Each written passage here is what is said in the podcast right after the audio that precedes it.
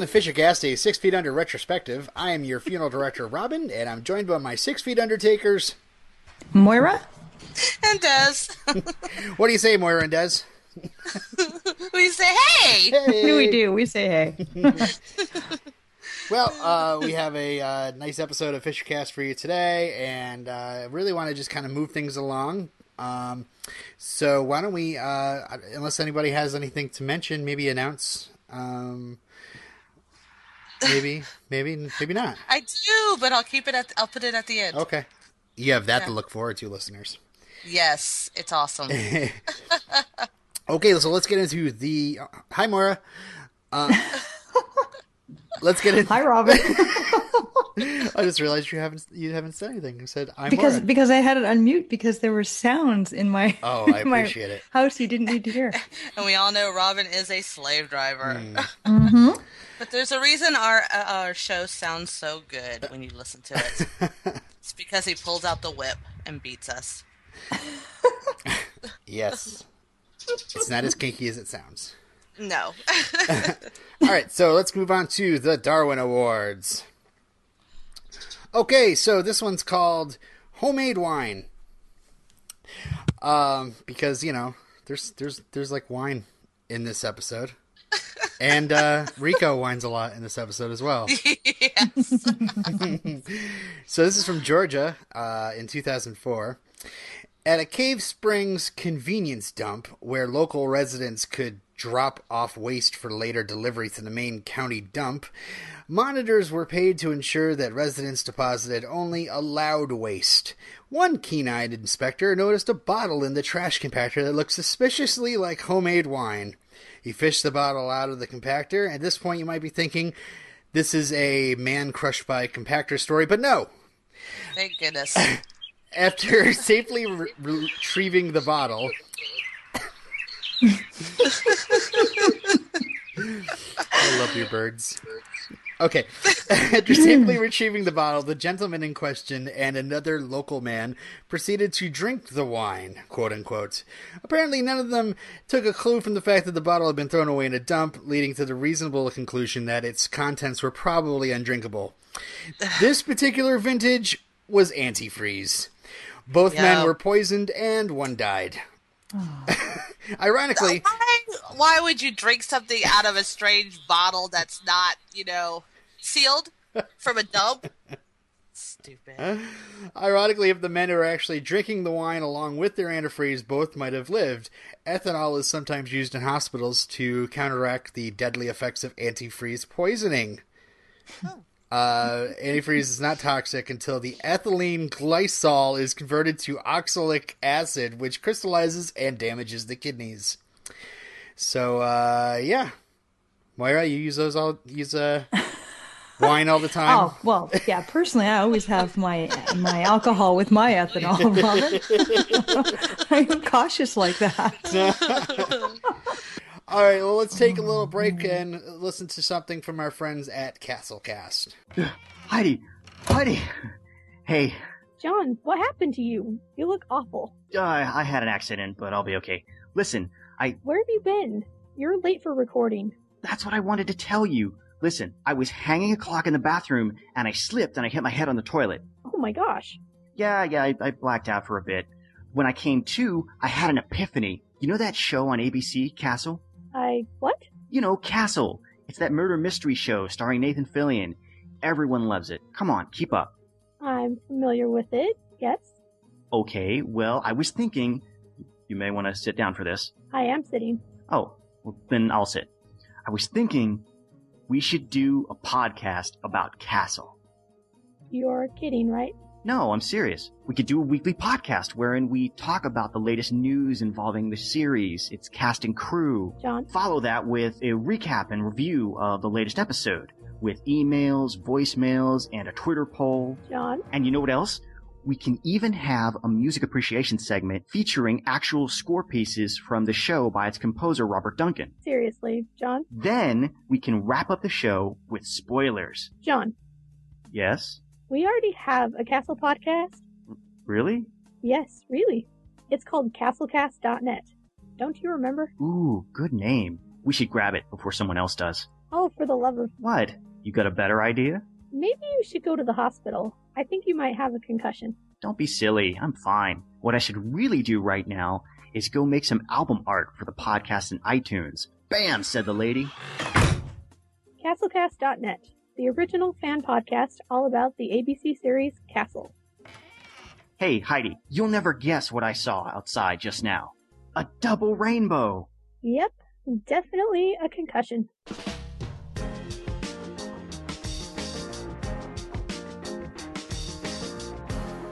And we're back. That was great stuff. That's good stuff. Good job, CastleCast. It is very good, and they're definitely going to be in our promo rotation because they played one of our promos. Thank you very much. Yay! Yay! And you too can get your promo on Fisher Cast. Just send it in. You know, just for a low payment of $19.99. For a low payment of telling me that you're going to play my promo, even though I don't. You know, if I don't even listen to your podcast, I might never know. You just tell me you're going to play my promo, and I'll probably just play yours. You're easy, Robin. I was just thinking that. He is easy. I'm not the podcast whore anymore, though, so... I stole your title. And again, we'll talk about that later. Mm-hmm. So, our open casket viewing, our episode discussion of Out Out Brief Candle. Moira? Alrighty, Season 2, Episode 2, Out Out Brief Candle. A college football player collapses in the heat of practice, and his death haunts Nate and his AVM secret. With Matt Gilardi failing to buy out the resilient Fishers, Kroner's regional director, Mitzi Huntley, decides to take matters into her own hands. Federico asks Nate and David for a down payment loan for his house, but learns they're buying a casket wall display instead. Desperate, his wife Vanessa turns to her sister Angelica for help.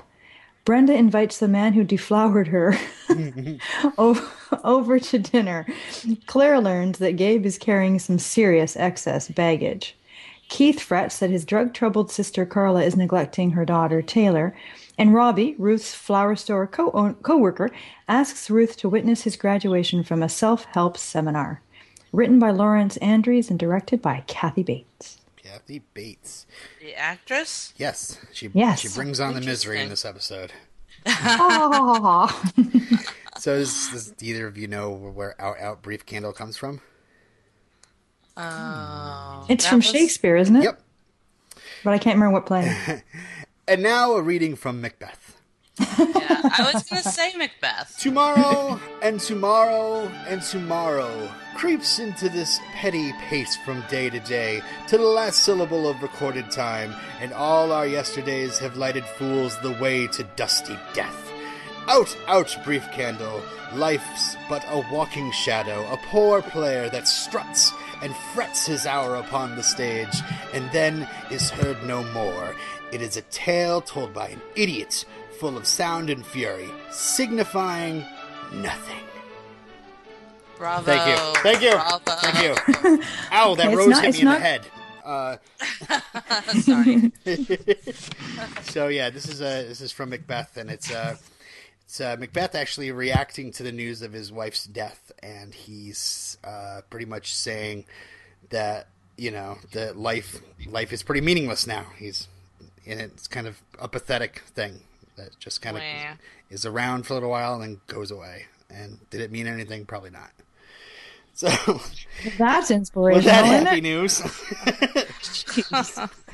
All right. So the beginning of this episode, Josh and Sam are getting excited for football practice, getting all psyched up. The coach asks them if they all want to play, and apparently they do, because he's like, "You ready to play football?" Anyway, so he. I think we were supposed to laugh or chortle at that point, but I don't know why. These can't come for free. I mean, I got to get one laugh at least. So he makes them run back and forth for a little while, and then Sam collapses, but he's okay. Meanwhile, Josh collapses dead and no one cares. I don't know if it's no one cares so much as people didn't notice. Right. Come on. He's like right. Like he's right nearby. They're all facing what's his face? Sam. Yeah, Sam. They're all facing Sam, pretty much with their backs to Josh. Yes, preoccupied with him, and he wandered off, and like a dog who wanders off to die alone, You know, I don't know why people wander off to hide when they die. That's racist. Moving on. I'm sorry, that has nothing to do with... I wish she was going to head to the Eskimo on the ice floe thing, which of course isn't even true, but anyway. There was something else that I was watching, and like somebody, they were like hiding to like, give birth or something, and it was just so... weird, like an animal. It's a Florida thing. No, it was something I watched on TV or a movie or something. Anyway. Wow, okay. So we're at Brenda's, and Brenda's worrying because her ex-boyfriend Trevor and his family are invited over for dinner. They're going to kind of reconnect with Nate there, and Trevor's had this perfect life with a wife and kid. The wife's won this National Book Award, and Nate starts to wonder, should I be worried? But he's kind of making light of it. He's going. Can I make an observation? Yeah. Well, two actually. One, Nate had his shirt off briefly, and two, he was pretty funny in that episode. I mean that portion of the portion of the show where he's like fucking Trevor. Yes, it made me laugh. He was being very silly. Meanwhile, Mitzi is pulling up to Kroner where Mr. Gilardi, Matt Gilardi, meets her, and she still wants her 3 homes, but he only got her 2. So, those Fishers are a bit resilient. So Mitzi fires him right there and there. Can I say the line? Go ahead. Damn sure. Oh, did you want it, Moira? Go for it. It's like, I love Mitzi. She's like my favorite. You know, just because I fucked you, that doesn't put us on a first-name basis. Yep, I wrote that one down, too. Love it! It's a great line. So, we bid adieu to Matt Gilardi very quickly, very abruptly. He is gone. It's just like when Mr. Trick got staked. I'm telling you, this Buffy Season 3 comparison is so apt. I cannot wait till the season finale where Mitzi turns into a giant snake. On graduation day. Yeah, on graduation day. David tells Nate about Josh Langmead, the football player who was in the paper apparently, and tells him, here you go, it's time for you to take care of your first intake. And so Nate does, and the parents give Nate Josh's jersey and talk about how much Josh meant to them, and they asked Nate if he played football, and he says, Dad said it was 2. He did let me play baseball. Duh, I just stuck my foot in my mouth. Yep. So they settle on the Titan IV casket, which is $9,200. That's absolutely ridiculous. That, but it was really sweet of the parents. They're like, it's only money. Yeah. Meanwhile, Rico and Vanessa are checking out a possible new house with cousin Ramon. Carlos! Carlos from Desperate Housewives. Oh, really? I love Carlos, yes. Okay. He's awesome on Desperate Housewives. Ramon tells Rico that he's been acting like a bitch around his wife, and Rico is like, what the heck? And Vanessa is very excited about getting this house. Can I just say that Rico is acting like a little bitch in front of everyone? I no longer like Rico. In fact, I just don't like him at all. Okay. Neither do your birds. Sorry, but I have the windows and the doors open because it's cool. This one will sound exotic. And they're loud. We cut to the embalming room where Nate's trying to wheel the corpse into the cooler, but he hears a noise and he opens the zipper and the corpse of Josh is crying. I was hoping he was really alive. That happens sometimes when people like die, but they're not really dead. Mm-hmm. And, it probably doesn't happen anymore because technology is better, but it's happened before. Serpent in the rainbow kind of thing. Yeah. All right. You get I wasn't expecting that reference, but yeah, zombies. Written by a Canadian, just so you know. Yeah. It's a good movie. He gets a phone call from the casket company that says the Titan IV is no longer being made, and the closest casket to that type is about $2,000 more. And Nate acts very inappropriate on the phone with the person who called. Son of a motherfucker! Yeah, real professional, Nate. Well, you know, yeah, he shouldn't have been so unprofessional, but you know, he was annoyed because now he's got to go back to these people who are in the middle of grieving for their son and tell them, you know, that they can't have the casket that they lovingly picked out for their dead son. You know, I mean, that's I can understand why he'd be pissed. Yeah, yeah.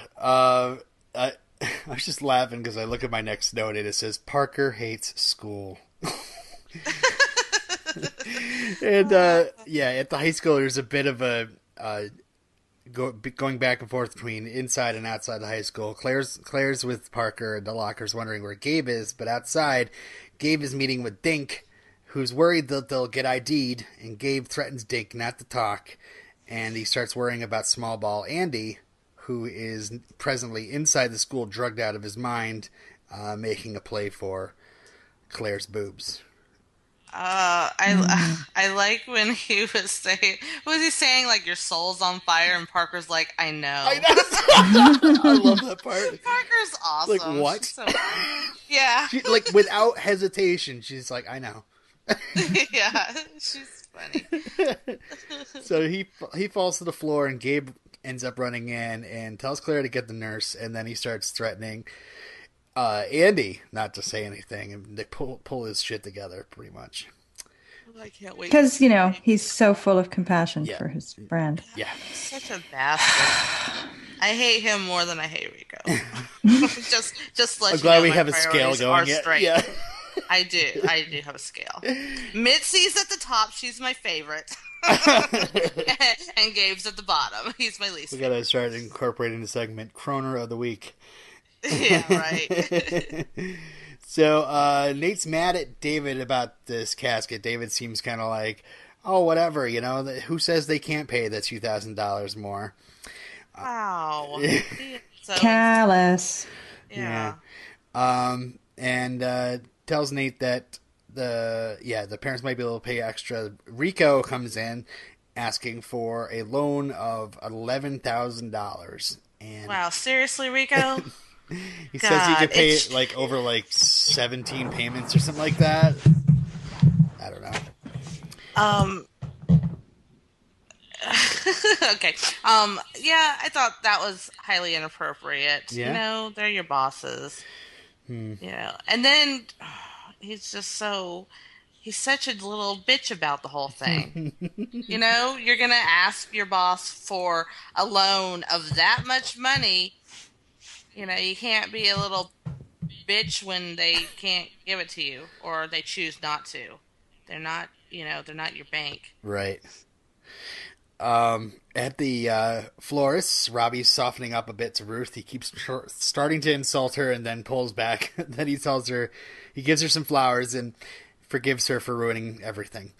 And Ruth refuses this forgiveness, and Robbie kind of softens up. He's like, he wants Ruth to kind of witness him graduating from the plan, which is kind of like a self-help group / okay, did that surprised me completely. Yes. Because Robbie and Ruth have not had any bonding time other than her admitting her lack of self-pleasuring technique. And I just can't imagine that that's the one person in the world that he actually wants to come to this event. I think he's, like, trying to witness her, you know, like, induct her into his cult. Mm-hmm. But see, at that moment, he's trying to help her by bringing her in, I think, is what it is. But well, he seems to me like someone who's a little more together and doesn't really need something like that. Well, I think that comes out later when you watch how he behaves at the seminar. But at this point in the show, it wasn't at all obvious to me that he was trying to help her.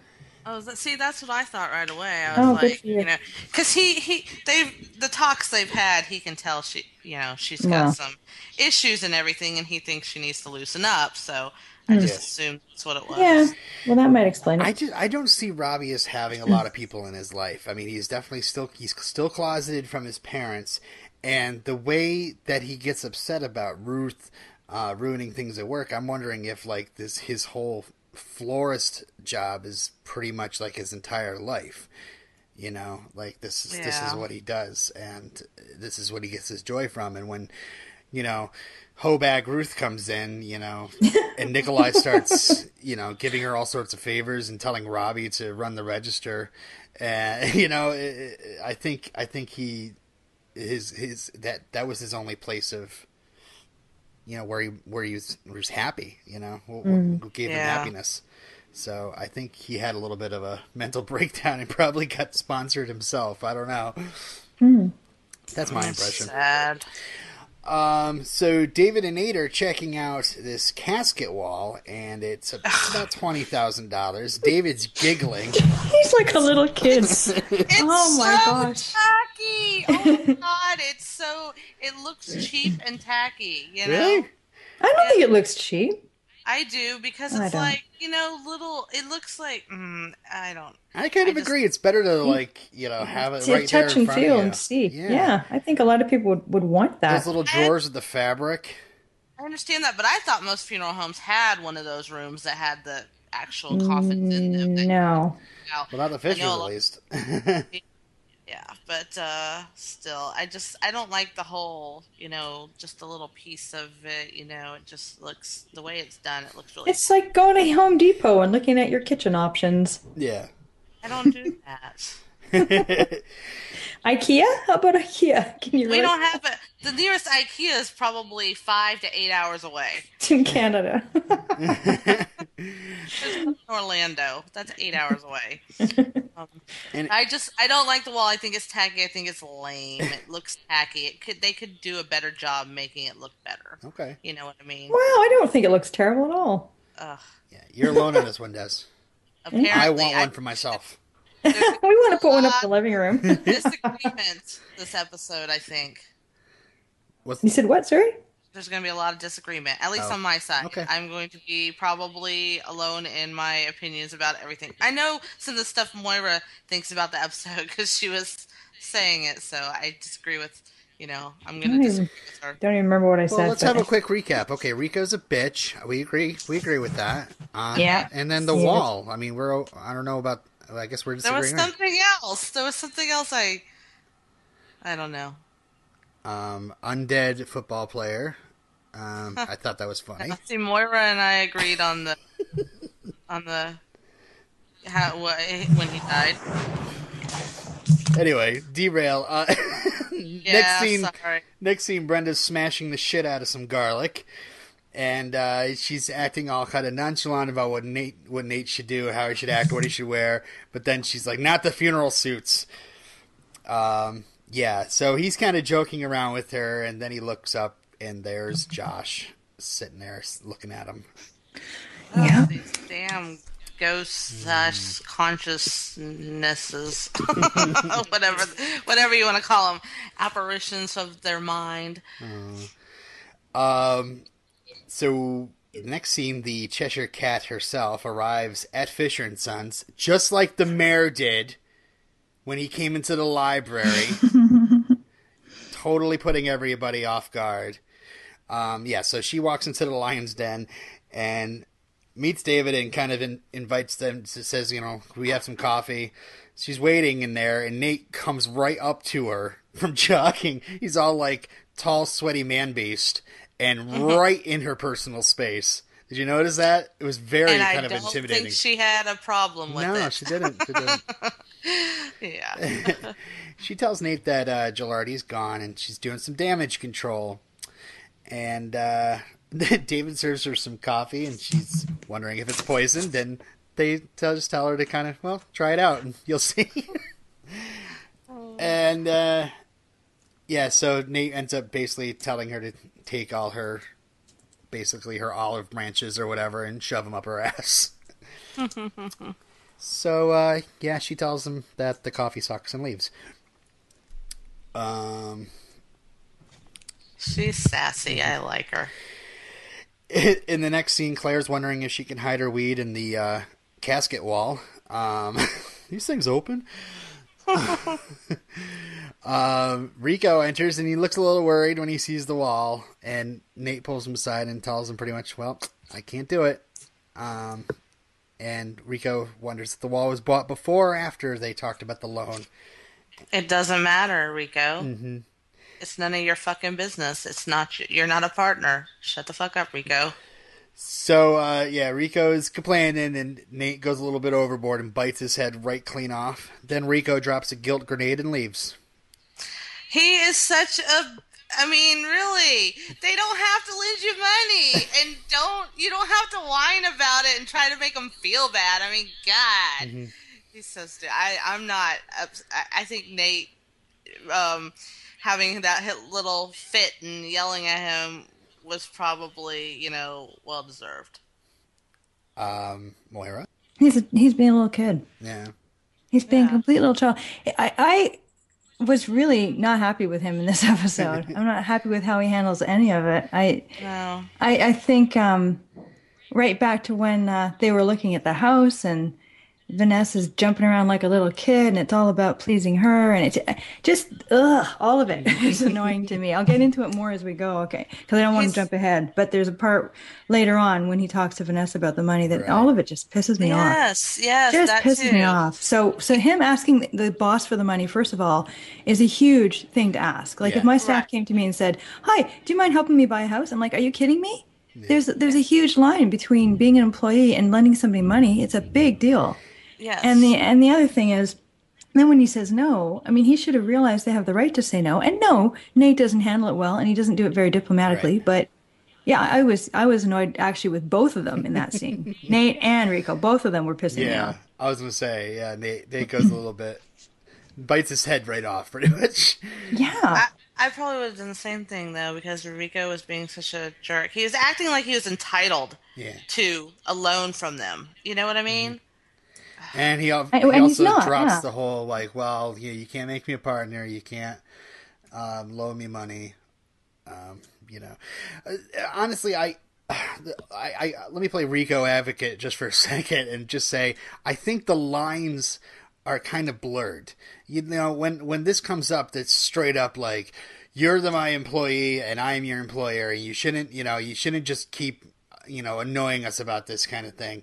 But I think... I mean, Rico has been working there for several years, and he trained under there. I think, he's meant to feel like part of the family, and he even says that, he considers them family during that moment with the baptism party.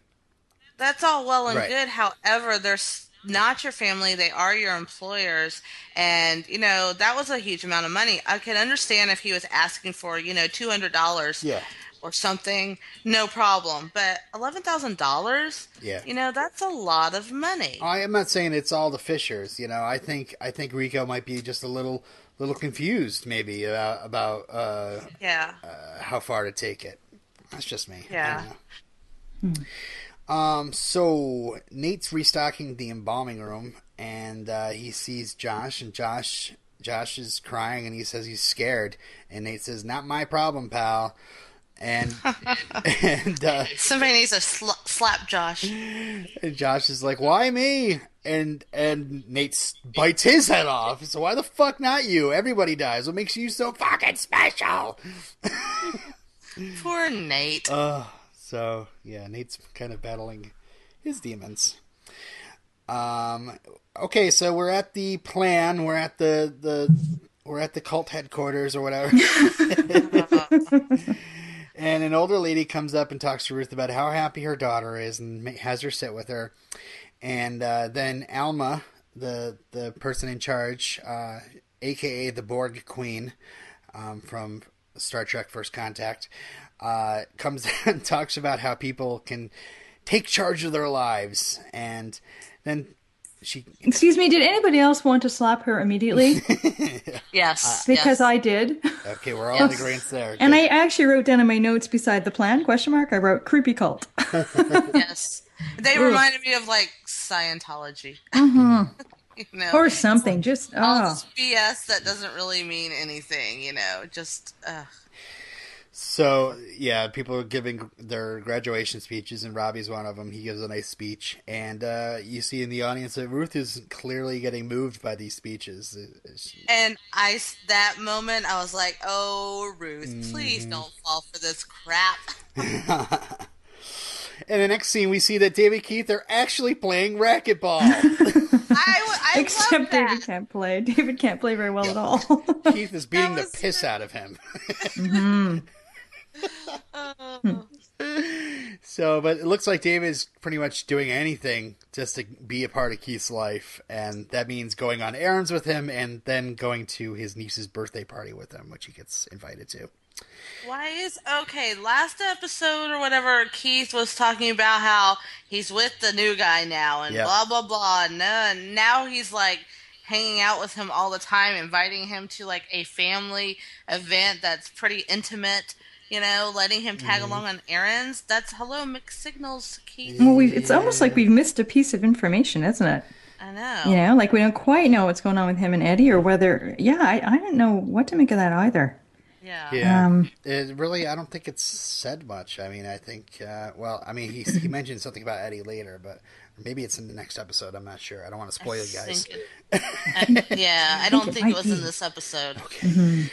So we find out next scene what happened with Gabe and what he might have done down in the embalming room.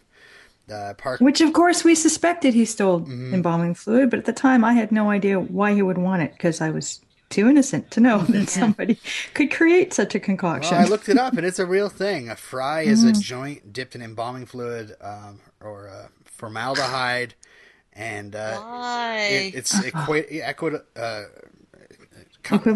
Thank you to the rush that someone gets by dipping their joint in something like PCP. So. Okay, that's crazy too.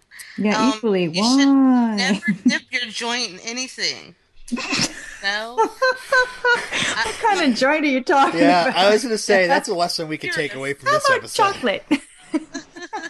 Okay, you can dip your joint in chocolate, but that's about it. Never dip it in another drug. It's already a drug. You don't need a secondary drug with it. There should be. I'm surprised you couldn't have found a Darwin Award, perhaps, for somebody doing fry. I looked. But anyway. The next scene, Brenda's putting finishing touches on her meal and pretty much tells Nate not to expect anything like that ever for him. Trevor shows up with his wife Dawn and the world's most annoying child and Will, who makes himself right at home. He does, and the parents don't even do anything; they just let him go wild. Yeah. And they act all cute with their kid, and Nate and Brenda look on. And then we kind of skip ahead, and Dawn is talking about doing the show Politically Incorrect with Kobe Bryant and, quote unquote, I wish Brad was here for this, that emaciated chick from The Practice, who is Lara Flynn Boyle. Oh, no, I was thinking of Calista Flockhart. Look alike. It's Lara Flynn Boyle, who is also on Twin Peaks. So. Isn't one dark and one blonde, right? Yeah. That's about the only difference. I think they both have brown hair. Oh, I thought Laura was dark. Clarissa was blonde, but anyway. Speaking of light and dark, Dawn actually read Charlotte Light and Dark. Thank you. Her professor, her professor in college said it was the perfect profile of a classic borderline personality. And Brenda says it was all an act. And meanwhile, Nate and Trevor are talking about cragging, rock climbing. They're comparing penis sizes, pretty much, aren't they? Yeah. I liked Dawn. I thought she was an interesting person, and I thought her and Brenda would get along. But Trevor, Yeah, it's funny. It's kind of like comparing penis sizes, but it's more like You know, let's see how much of a good guy I am, because he's actually also talking about that he doesn't really go that high because he's got, you know, a little Will to worry about. Mm-hmm. And what's up with Brenda? Everybody expected such great things from her. Ouch. That's so mean. Yeah. So right. What a mean thing, just really, really mean. You know, yeah. This is your ex and you've just totally put her down in front of the guy that you assume probably loves her. How is that even remotely kind? So this whole thing is not exactly going to be helping with Brenda's depression at all. No. While the wife who she's already jealous of is pretty much telling her that she thinks that Brenda has a borderline personality. Like, her ex-boyfriend is now insulting her to Nate, you know. So I don't actually. I seriously doubt that Nate would ever mention that comment to her later. So. No, I don't think he would either. But I didn't think that the wife was actually saying that. I think she was more saying that was crap, that what her professor was saying. Oh, really? Whether it was to make her feel better or because she actually believed that, she was telling her that she thought it was bullshit. Yeah, I didn't get that from that, but I mean. Yeah. Well, she actually came out and said it, yeah. Oh. Yeah, and her reaction when Brenda told her that she'd put it on as an act, she seemed actually quite impressed with Brenda. Yeah. And she was admiring of that, I think. So we get to dinner, and Brenda is saying that the shiatsu that she does is something that she kind of did while she was waiting to figure out what she wanted to do with her life, and then 10 years went by. Nate kind of jokes around with little Will and then tunes him out and sees Josh kind of sitting in the doorway crying. And then all of a sudden comes to and Will is screaming in his face. Wow, somebody needs to deal with their child. Okay, I mean, apparently he was screaming for, you know, a little while. Bit. Uh-huh. Yeah, and mom and dad are just sitting there. You take your child to someone else's home that doesn't have children, you know, you kind of want to make them behave. Yeah. Mm-hmm. And speaking of someone needs to deal with their child, Keith and David go to Keith's sister's house for Taylor's birthday, and no one's there. Taylor's just sitting there watching a show about Jeffrey Dahmer. And nice and age appropriate. Yeah. Keith and David sit down with her for a moment and give her a present. It's an easy bake oven. And Keith finds Carla asleep in her bed, and she's high, but she's insisting that she's sober. Keith screams at her to take care of Taylor. David, meanwhile, is talking about how he had an easy bake oven, which I thought was kind of cute. And it's funny because he said he put like a 300-watt bulb in there or something like that, and I looked it up. Yeah, those ovens, you had to get your own bulb for them. I think he said Claire had it. His sister had it. Oh, Claire had one, and he broke it. He broke it because he was trying to make a. Oh, that makes more sense. I was thinking, why would Nathaniel get David an easy bake oven? Unless he knew ahead of time. Yeah. Somebody, did you guys even watch this episode? I just missed little parts. I'm sorry. Baby. I didn't say baby. I didn't say baby, but I could say it. It was a baby. You should use the excuse why you got it. Yeah. So what do you guys think about Keith's relationship with Carla? And is he going a little bit too much in her face? Or I think there's got to be history there. Yeah. She must have messed up a million times, screwed up a million times, and he has no reason to trust her. Yeah. So yeah, he's hard on her. But you know, you look at the state of the apartment too when you come in, and it's kind of a trash heap, and this kid's totally unsupervised, and I think it's just breaking his heart. So. And you know. He definitely is very tearful when he comes out and says goodbye to Taylor, and they leave. So afterwards, our next scene, Brenda and Nate are scoffing about Trevor and Dawn, and then we get the big confession, but not really. I knew he wouldn't tell her. I really liked that though. I liked that. The way they shot that all like close up in your face, you know, as if you're one character and then you're the other character. So Brenda tells Nate she doesn't know who she is anymore. Mm. Poor Brenda. Yeah.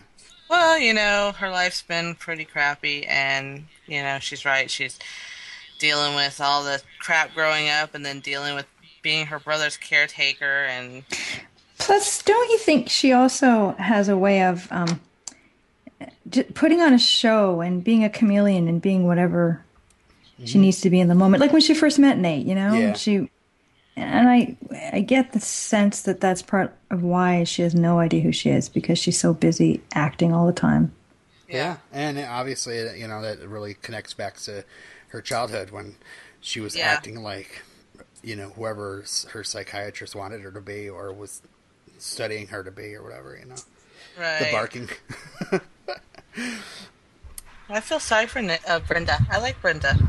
I do like her. I love your passion.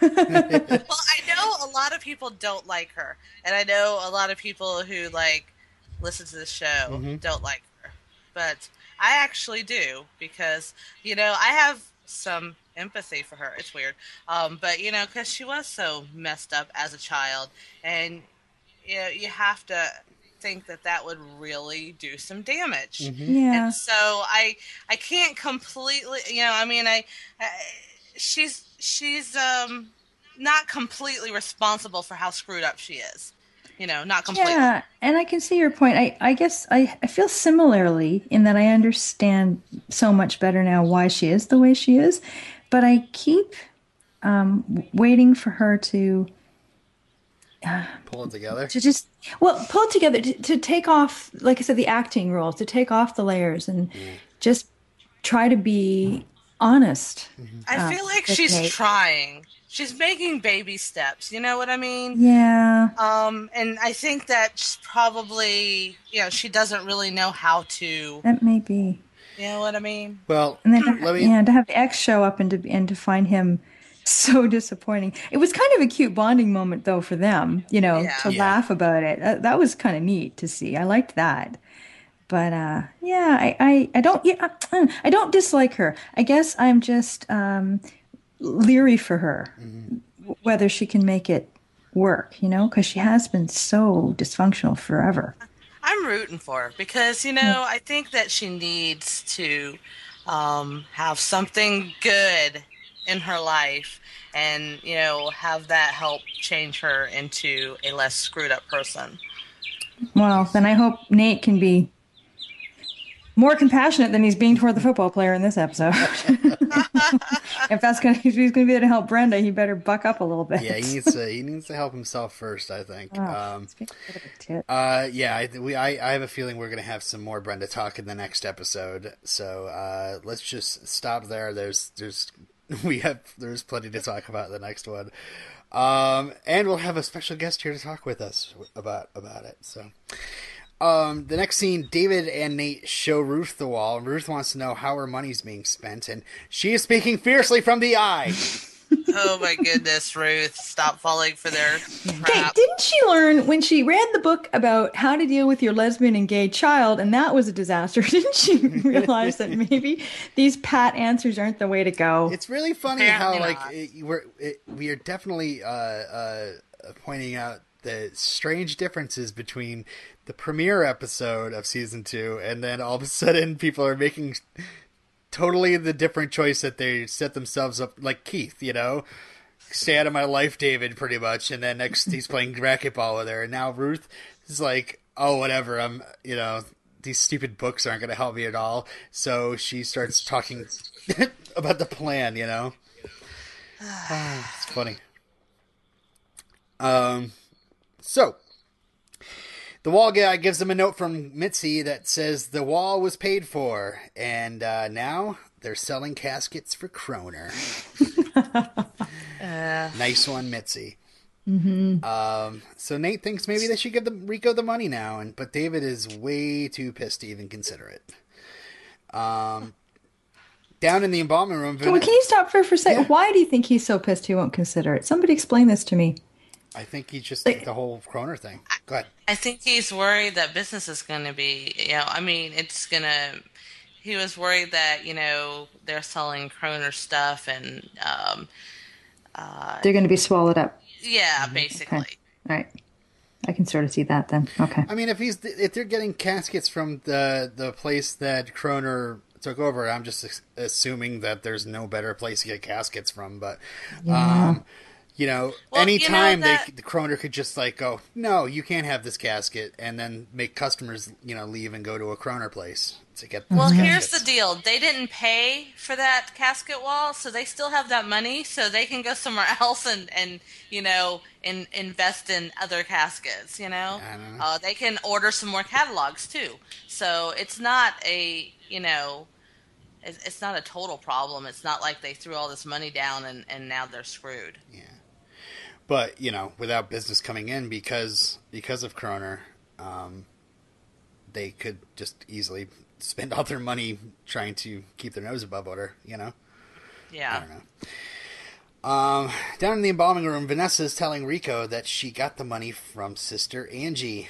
And this part I absolutely hate. Go ahead. Yeah. Now I'm pissed off at her, too, because you don't go behind your husband's back, talk to your sister, set up an entire loan that you haven't okayed with him. All because selfishly, you prancing around like a little frilly girl. Mm-hmm. I love this house. I love this house. Oh, I love this house. So you have to have what you want. And you do it behind his back. He's supposed to be your teammate. You're supposed to be, you know, partners in this. So she's pissing me off now, too. Mm-hmm. I couldn't stand either one of them. Neither one of them dealt with the situation well. I mean, yeah, she's a parent. You don't. That's a lot of money, okay? You want to borrow $100 from your sister and not tell your husband. That's one thing. But $11,000 is a lot of money to borrow without your husband's, you know, knowledge, because that's a debt you both have, and, you know. And it's a debt to family, which, let me tell you, carries with it a whole different set of weights and obligations than a regular bank loan would. Yeah. And not necessarily good ones, I might add, right? So... and then the way he behaves is ridiculous. Yes. I know. He was a very controlling husband, kind of. Yeah. I didn't like that. No, but I didn't like either of them. I didn't like how she manipulated him. I didn't like how he reacted. Mm-hmm. Didn't like her throwing out the machismo. What did you say? What do you do now? Hit her, Rico? Like, the whole thing. Yeah, yeah. There. See, this is what's getting me irate in this episode. Oh, I agree with you. Stupid marital discord that people are morons. Yes, people are morons. I say that all the time. I don't think we're disagreeing that much, Des. You're right. We're not. Hilarious. In the next scene, Claire confronts Gabe, and Gabe confesses about the robbery and begs her not to give up on him, but Claire walks away. Yay, Claire! Woo! Yay, holy heart-rending for her. Mm-hmm. That had to take so much guts. Mm-hmm. Really, he's so pathetic. Yep. Just truly, in the meaning of the word, pathetic. Yeah, I would think that would make it easier. Well, I don't know. She's got such a good heart that I'm sure that had to be really tough for her. And the next scene, Nate is annoyed by Josh's crying, and Josh demands that Nate look at him.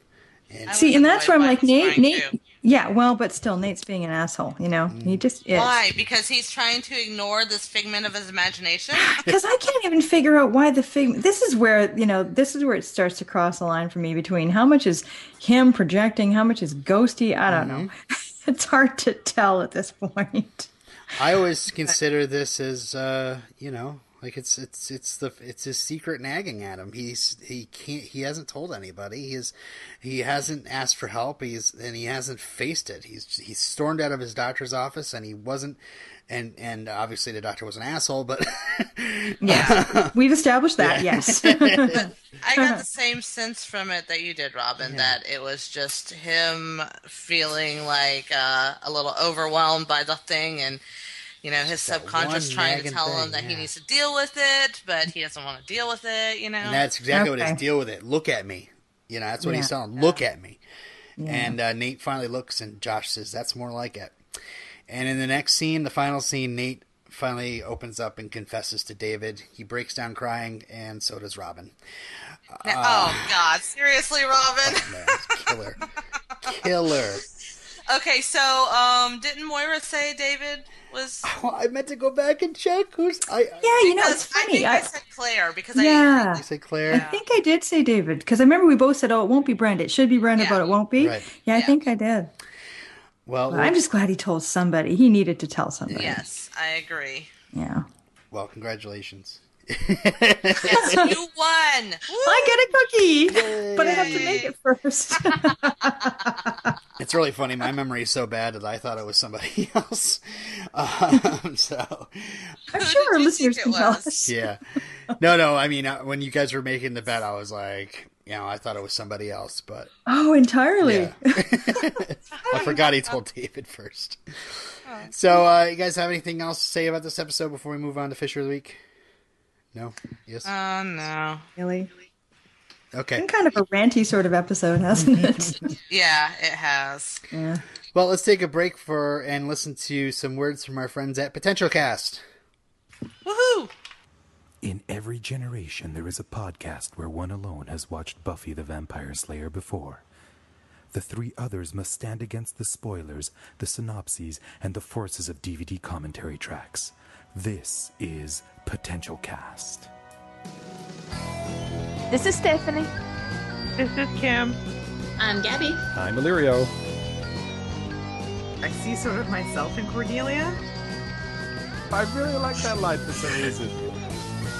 The show does that a lot, and I really like it. I love Child's explanation about Buffy's a Slayer. Don't tell anyone. That's all the information you need. We do have a lot of feedback.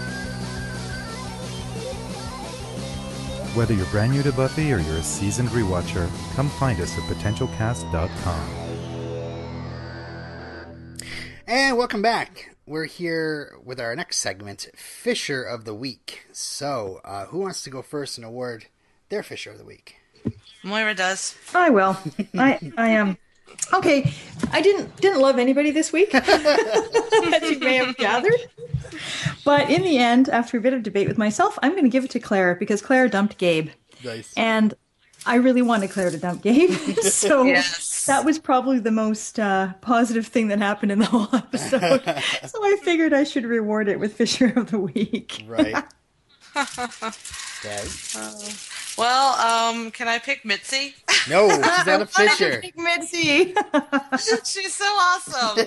We love the one quote we both wanted, right? Yes. Well, I can't pick Ruth because she's going down the plan path, and that's pathetic. I can't pick David because he got way too excited about that stupid coffin wall thingy.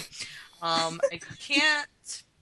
I guess I probably shouldn't pick Nate, even though his shirt was off, and that's always a good reason for him to be Fisher of the Week. But I think I'm also going to pick Claire because she broke up with Gabe. Yay! Wow. And I really wanted that to happen. Yeah. Excellent. Shots time! Yay! However, I only have water right now, but I could fix that maybe. Pretend. I'm picking Claire definitely.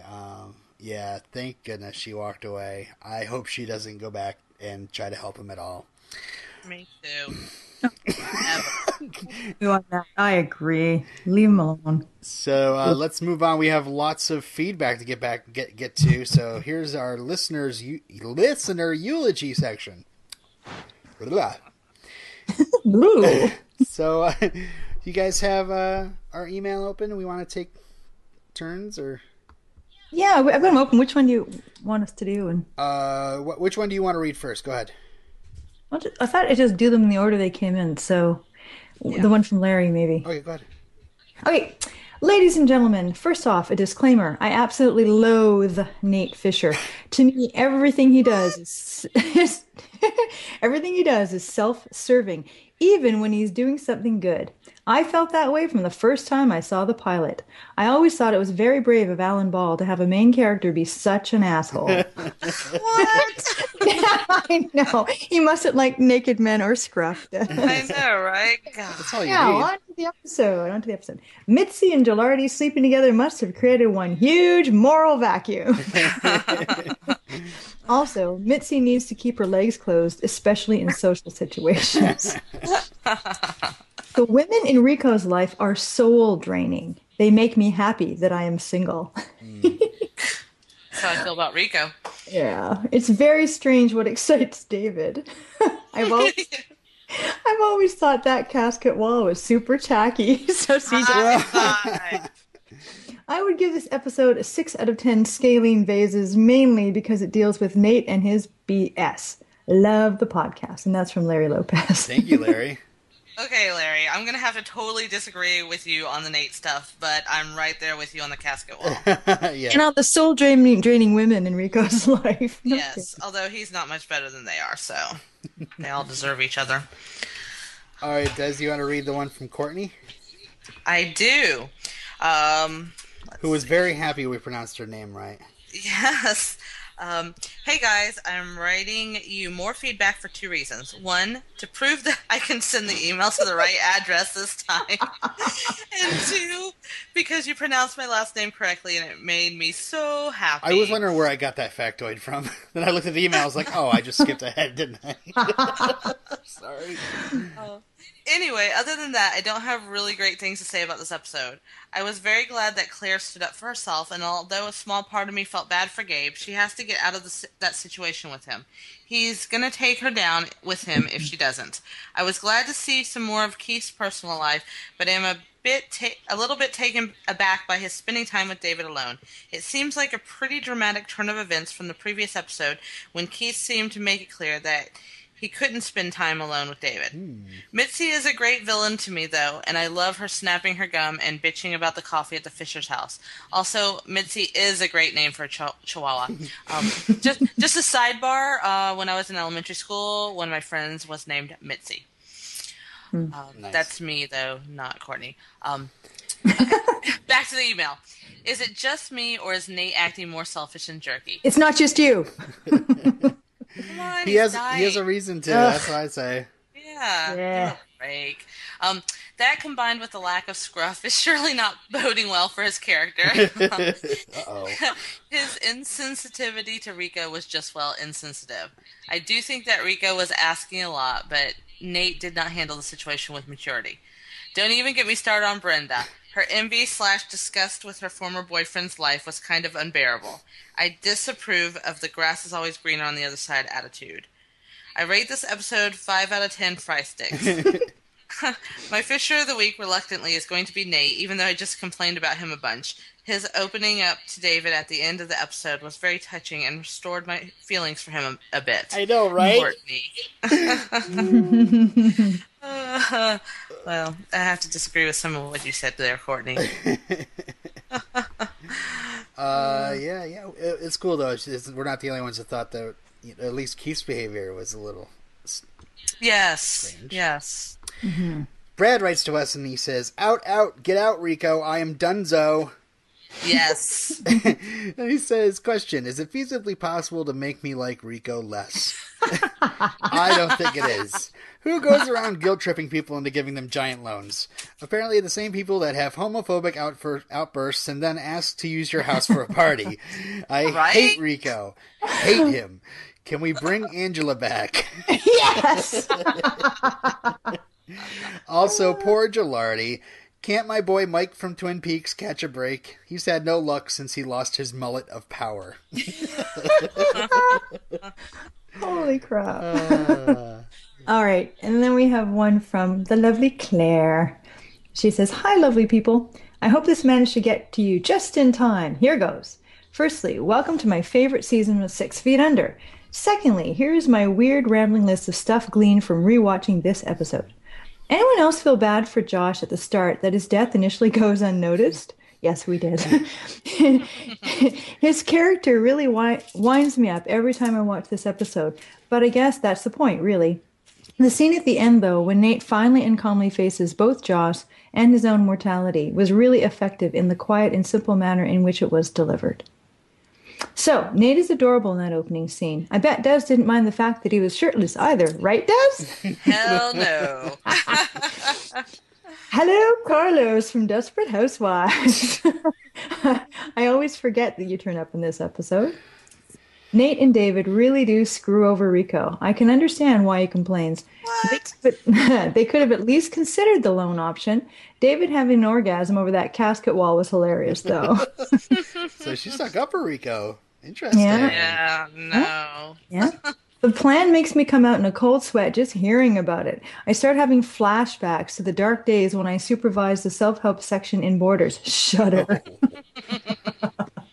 My favorite line of this episode surprisingly comes from my least favorite character, Parker, when she responds to Andy telling her that her soul is on fire with, I know. Robbie, Ruth may have gotten to the Daffodil University, or gone to the Daffodil University, but you are a much better flower arranger than her. Yeah, I would agree. Robbie. Yeah. It's about time that we learned more about Keith's family. The girl who plays Taylor really does a good job. However, Keith and his sister look nothing alike. Yeah, I guess she's right about that. Yeah. Did you guys notice that really random use of green screen when Rico and Vanessa were in the embalming room? All the shots facing Rico were fine, but every time it showed Vanessa, the actress was clearly not being filmed on that set. Weird. Maybe it was reshoots later? I didn't notice at all. I need to go back and look at that. Why would they do green screen? It's just she's in the embalming room.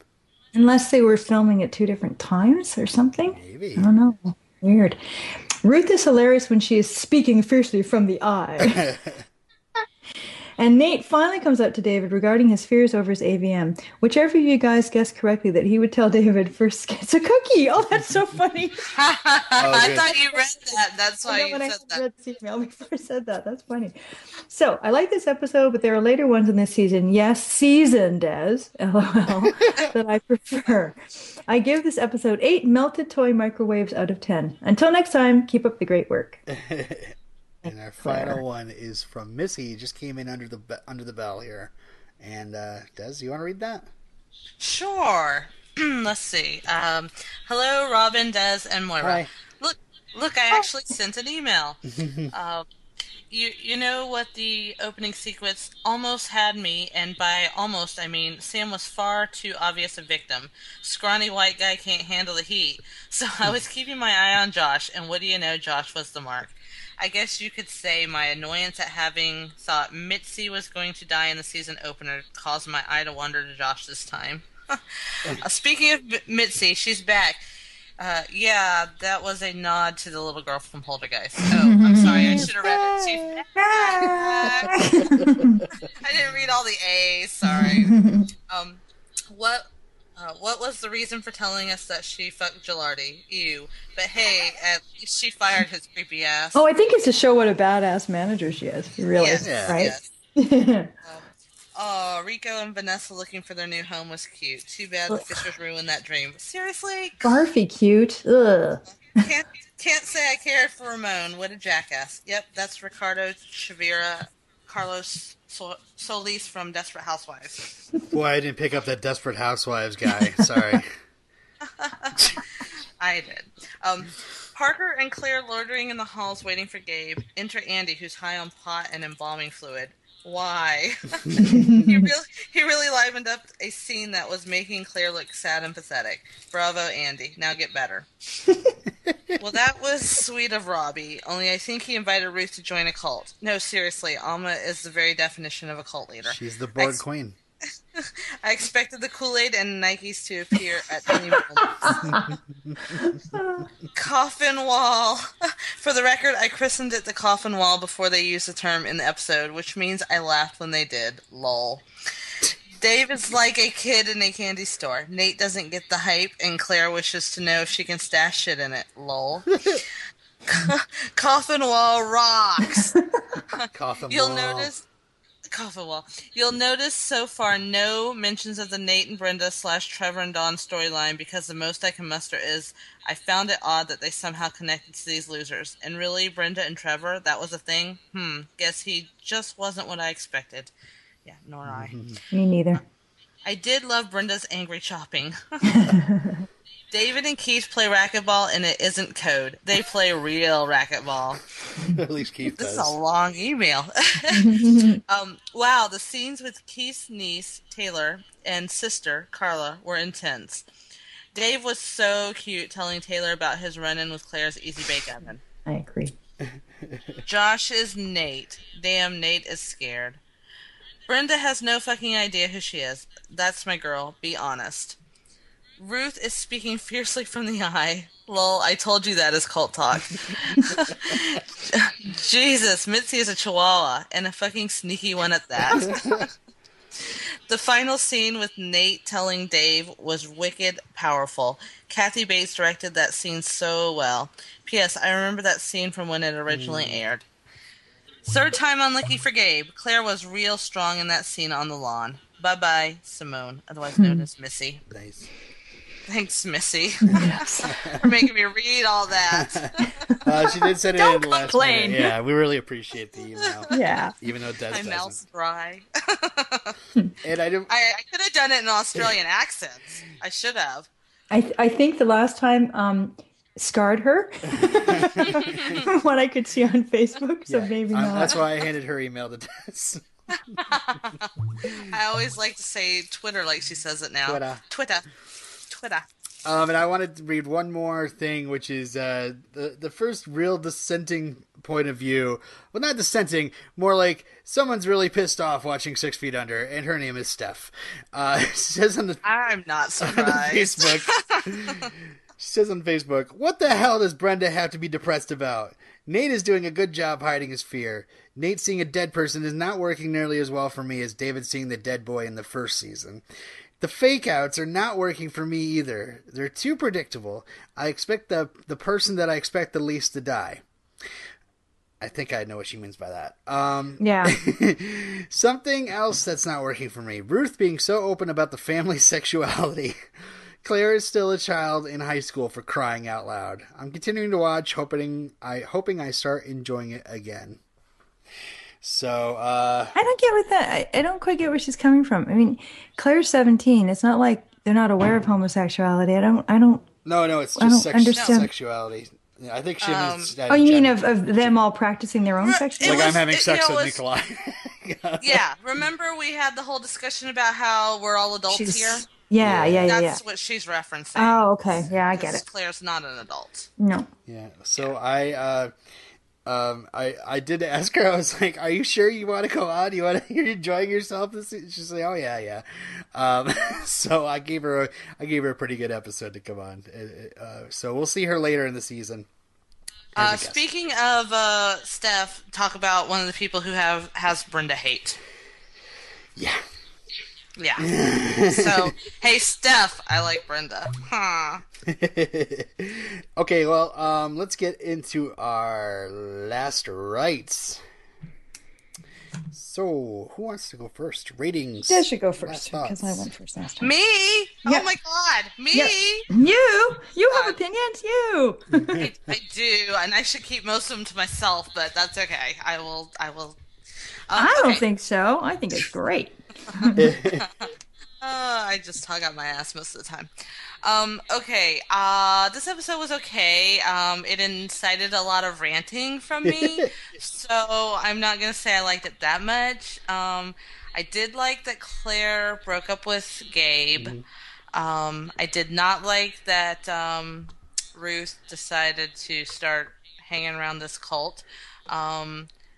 I hated Rico and Vanessa and their whole storyline. Also, the Keith, I really don't like him. I don't care about him. He's just who cares for me, and I could not give a smaller shit about his family. So I don't care about that. So I'm going to give it like a 5 out of 10 hot, sweaty, shirtless college guys. Okay. Okay, enough negativity. Time for some positivity, Moira.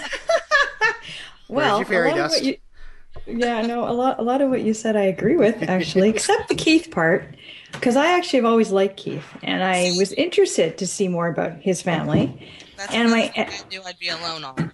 Well, that's okay, and I have a theory that maybe the reason he and David are connecting, or why he wants David around, might have to do with the fact that they were quite emotionally intimate before they had their breakup. Like, I think they were on a really good wavelength in many ways, and so maybe Keith is missing some of that. Maybe he doesn't have as much of that with Eddie. I don't know.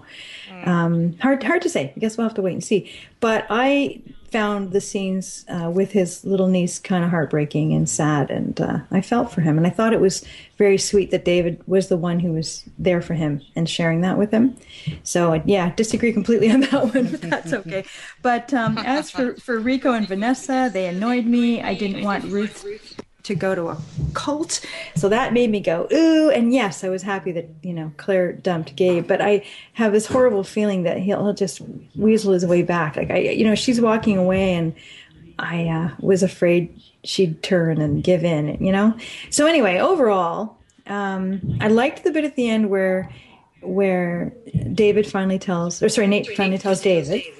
Oh yeah, I like that too. I forgot about that. I really thought that was beautifully done. Yeah. But overall, didn't love the episode. It irritated me more than it entertained me. Yes. So I'm only going to give it 6 out of 10 whiny pseudo-machismo embalmers. Nice.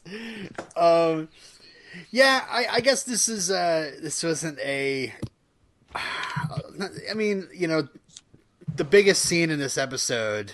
That they spent most of the time with was the dinner with Trevor and his family, and I don't know. I guess it's a little bit more refreshing to call attention to Brenda's, you know, depression and what's wrong with her or whatever, than just having her be a total ass to Nate.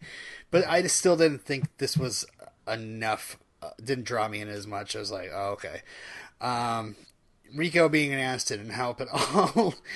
I do enjoy seeing more of Keith's life, and I hope we see more of that. I'm just talking as if I've never seen the show before.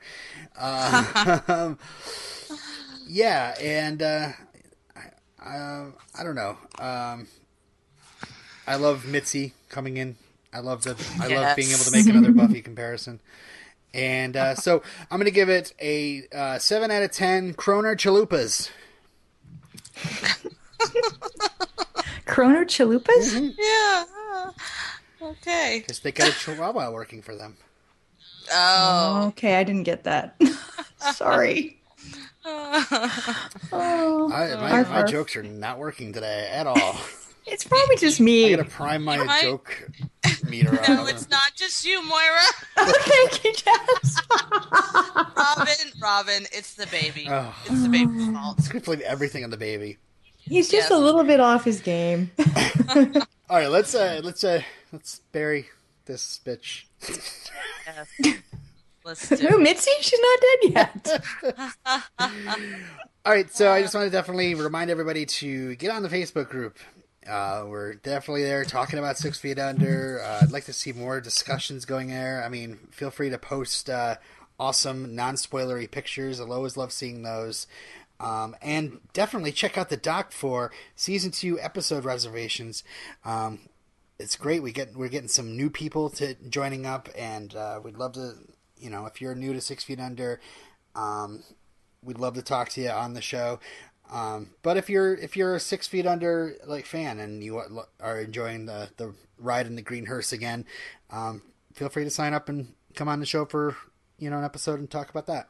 So sign up, especially if you're scruffy guys. Yeah, post pictures of yourself in the group. Oh Lord, what are we getting into? Yes. Okay. Also, visit us at fishercast.blogspot.com and leave us a voicemail at 15412 embalm, and visit us on Facebook. You know, people are definitely taking a long time writing us these long letters, and we appreciate them. But maybe, you know, if you're in a rush, it might be easier for you just to pick the phone up. You know.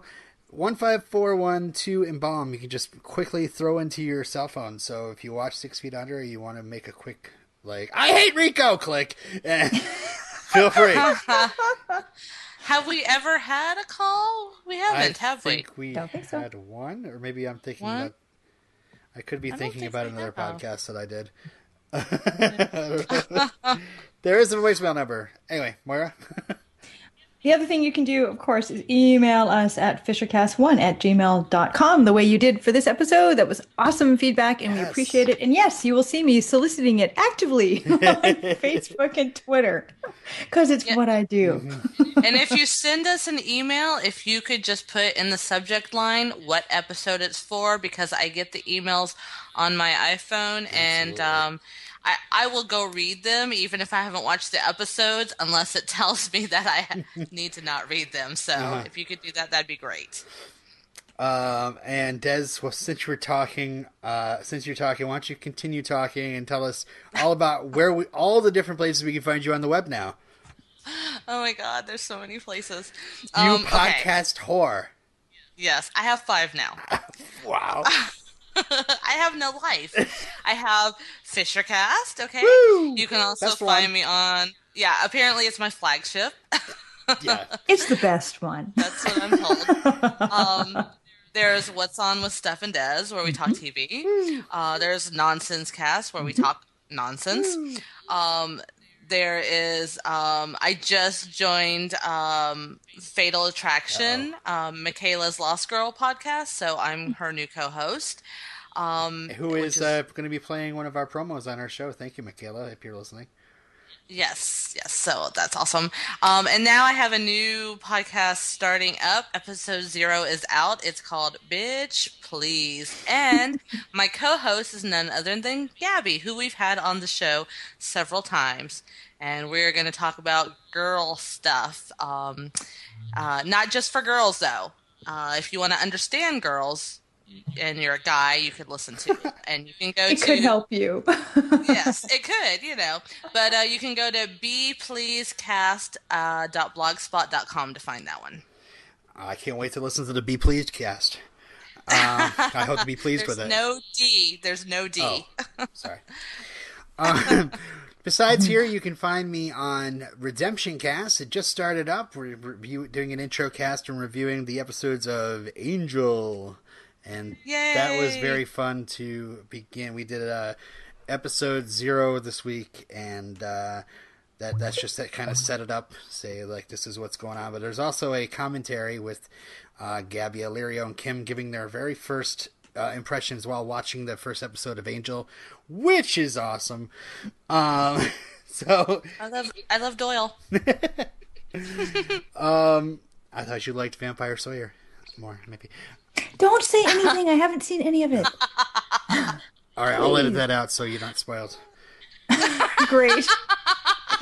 That's perfect. Yeah, how long that commentary's been out. It's your own fault. I don't have the DVDs yet, so buzz off. I meant Tom Sawyer. Right, sure.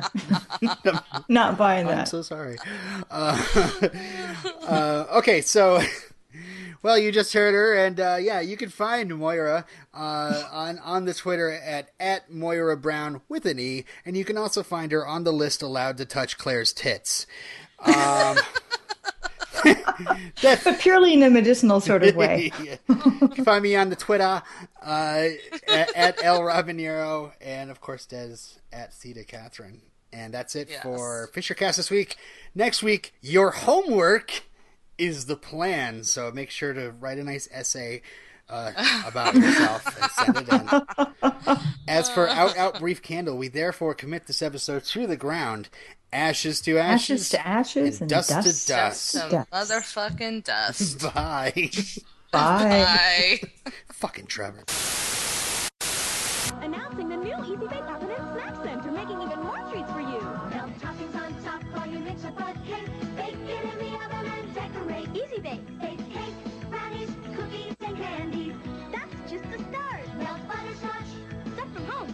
Watch. Warm up cheese, even sauces. Look what you can do. The Easy Bake Oven and Snack Center, making even more treats for you. The new Easy Bake Oven and Snack Center comes with everything you see here. Light bulb not included. Wildcats. I say they call me Toumane, the ebony lover. I validate the theory when I'm under the cover. He's the sport of kings, better than diamond rings. Football. But name's Tarula, I'm a real bad dude, making sounds and noises that are certainly rude. But when we're on the field, my noises aren't art, like or a plain old bar. It's the sport of kings, better than diamond rings. Football. I was leader of the team for about a week. My specialty was the quarterback sneak. I was hacked and attacked, my bag was packed when I got the word in the form of a bird. It's the sport of kings, better than diamond rings. Football. We once were a team that never could mesh it, but now we're something fresher than fresher. I think we're jamming, and that's a fact. Everybody say, Wildcat, Wildcat, Wildcat, Wildcat, Wildcat. It's the sport of kings, better than diamond rings. Football. Marty's little girls and no other sucker made a banner that was a bad mother. Don't cuss, not us. It's the sport of kings, better than diamond rings. Football. Ha ha ha, my name is Finch, and as you know, I used to sit on the bench. Money, food, and necessities of life, those are the things that keep me nice. But when I don't get them, I go berserk and act just like a 400-pound jerk.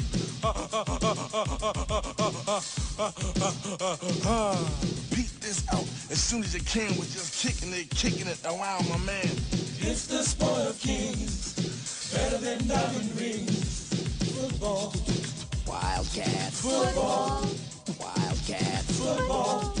Wildcat. Football. Wildcat. Football. Wildcat. Football. Wildcat. Football. Wildcat. Football. Wildcat. Football. Wildcat. Football. Wildcat. Football.